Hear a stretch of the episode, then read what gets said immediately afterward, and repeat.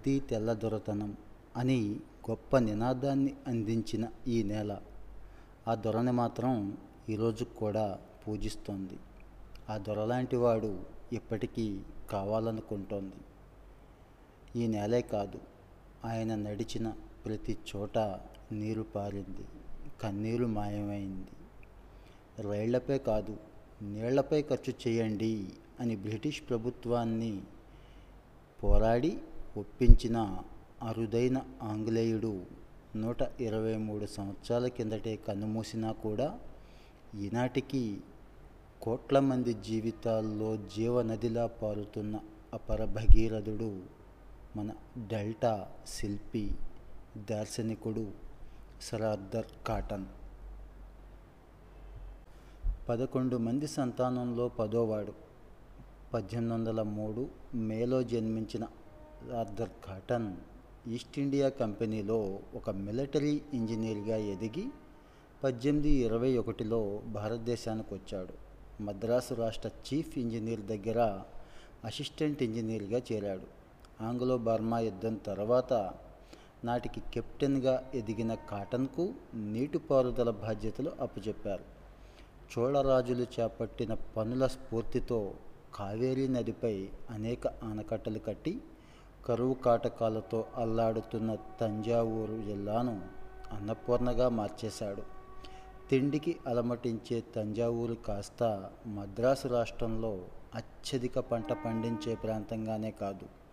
యావత్ భారతదేశంలోనే ఎక్కువ ఆదాయం ఇచ్చే జిల్లాగా మారిపోయింది.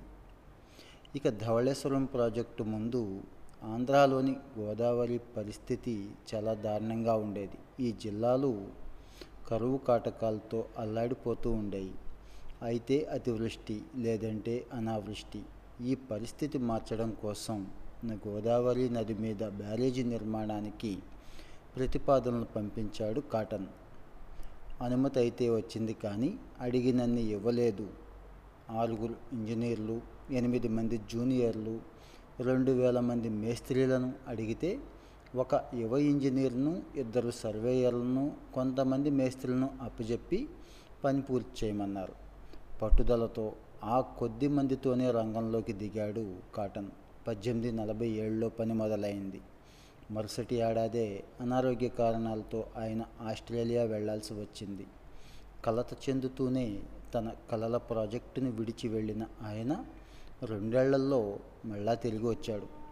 కల్నల్ స్థాయికి పదోన్నతి పొంది రేయింబవళ్ళు తన ఇంటి పనిలా పర్యవేక్షించాడు. పాము కాటుతో కుమార్తె మరణించినా కుంగిపోకుండా బ్యారేజీ పని ఆగకుండా జాగ్రత్త పడ్డాడు. స్థానికంగా లభ్యమయ్యే సామాగ్రినే వాడుతూ పద్దెనిమిది యాభై రెండు కల్లా బ్యారేజీ పూర్తి చేసేశాడు. అనుకున్న దానికంటే తక్కువ ఖర్చులోనే పూర్తి చేసి చూపించాడు.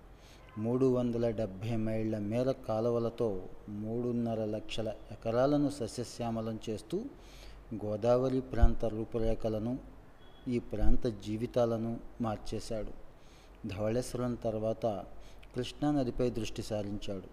పద్దెనిమిది యాభై ఐదు కల్లా ప్రకాశం బ్యారేజీ పూర్తి చేశాడు.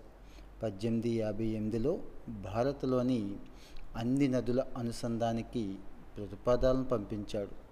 కలకత్తా నుంచి కరాచీ దాకా ఇండస్ నుంచి నీలగిరిల దాకా నదులు కాలువలను కలపాలనుకున్నాడు తాగునీరు సాగునీటి సమస్యలతో పాటు జల రవాణా వ్యవస్థ కూడా ఎంతో లాభదాయకమవుతుంది అని కాటన్ ఆకాంక్షించాడు. రైల్వేలతో పాటు నీటి వసతికి నీటి వనరులకు భారత్లో అధిక ప్రాధాన్యం ఇవ్వాలని కాటన్ ఆంగ్లేయ సర్కార్తో పోరాడాడు. భారత్కు స్టీల్ కాదు నీళ్ళివ్వండి అంటూ వాదించాడు. ఆయన తీరు నచ్చని ఆంగ్లేయ అధికారులు అడుగడుగునా అడ్డంకులు సృష్టించారు. ఇక్కడి నుంచి పంపేయాలని విఫల ప్రయత్నాలు చేశారు. కాటన్ బుర్రలో నీరు తప్ప మరేమీ లేదని వేళాకోళం చేశారు. చివరకు అభిశంసనకు కూడా కాటన్ ఎదుర్కోవాల్సి వచ్చింది. పద్దెనిమిది డెబ్బై ఎనిమిదిలో హౌస్ ఆఫ్ కామన్స్ విచారణ కమిటీ ముందు హాజరై తొమ్మిది వందల ప్రశ్నలకు తడుముకోకుండా సమాధానం ఇచ్చాడు.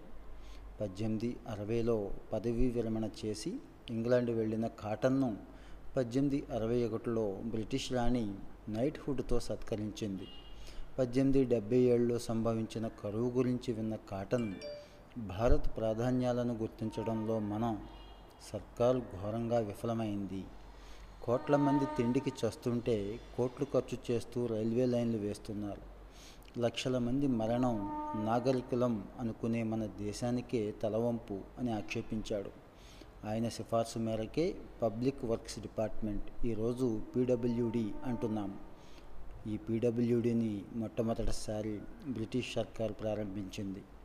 భారతదేశాన్ని విడిచి వెళ్ళాక ఎనభై నాలుగేళ్ళ వయసులో కాటన్ కొత్త ప్రాజెక్టు చేపట్టాడు. ప్రపంచవ్యాప్తంగా కరువు కాటకాలు పోవాలంటే వ్యవసాయ విధానాలు మారాలని భావించాడు.